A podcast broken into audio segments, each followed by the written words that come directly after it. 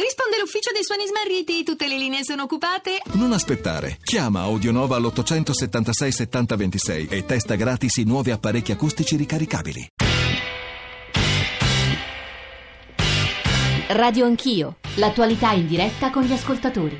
Ambasciatore Castellaneta, l'ha interpretata bene questa parte Sessions? Eh, sicuramente perché appunto ha, smen- ha fatto accadere tutte le accuse che lui si era astenuto dall'inchiesta perché coinvolto invece ha citato una, un articolo preciso del codice di condotta della, del Ministero della Giustizia e ha minimizzato anche gli incontri con i diplomatici eh, riducendoli ad incontri eh, in, in, avvenimenti sociali, un cocktail al Mayflower Hotel di, di Washington e così via. Io trovo che poco a poco sta venendo eh, l'attenzione si sta di nuovo concentrando su quello che è il succo dell'inchiesta, cioè le interferenze russe sulla campagna elettorale americana e se queste hanno favorito Trump rispetto, rispetto a Clinton, che poi questo è il vero, eh, eh, diciamo, il vero motivo, cioè se i russi, senza che Trump lo sapesse, hanno comunque voluto favorire un candidato che a loro sembrava più, uh, più vicino alle loro posizioni. Professor Teodori, storico americanista, condivide l'analisi dell'ambasciatore Castellaneta? Io ho l'impressione che nell'audizione di, del, del ministro Sessions vi siano stati molti elementi deboli e, e sono soprattutto negli elementi non ricordo c'è stato un ricordo sulle modalità degli incontri, c'è stato soprattutto un ricordo per quanto riguarda uno dei punti deboli eh, del, di tutta la questione che, che è la, la, presenza di Kushner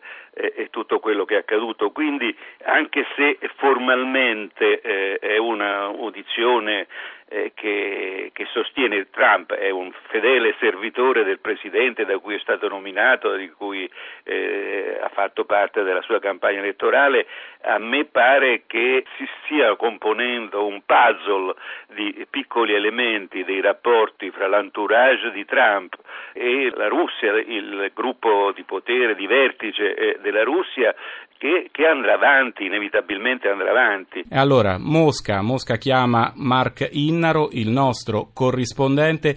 Innaro, ci sono reazioni dal Cremlino agli ultimi sviluppi del Russiagate? Senz'altro eh, reazioni al momento non ce ne sono ehm, sulla, sull'ultima, diciamo, sull'audizione di Sessions ehm, e in effetti è abbastanza comprensibile viste le differenze di fuso orario. Il punto però eh, che sta a cuore ai russi e Putin non perde occasione per ribadirlo ogni volta che viene interpellato sull'argomento, il punto è proprio Putin nega qualsiasi interferenza, lo nega con, con grande decisione, qualsiasi interferenza russa nelle elezioni presidenziali americane. Quello che Putin ripete costantemente ripete, qui si va avanti soltanto per si dice, sembra e ripete, tirate fuori nomi, fatti, date, circostanze, altrimenti questa rischia di essere soltanto una resa di conti fra repubblicani e democratici e all'interno del Partito Democratico, ma anche e soprattutto probabilmente all'interno del Partito eh, Repubblicano. Fulvio Scaglione, editorialista sia di Famiglia Cristiana sia di Avvenire.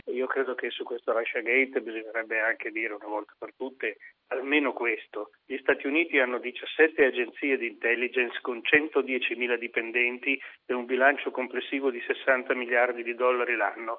È un anno che ci dicono che ci sono state delle palesi interferenze russe e non sono ancora riusciti a produrre il cosiddetto smoking gun, cioè la prova delle prove.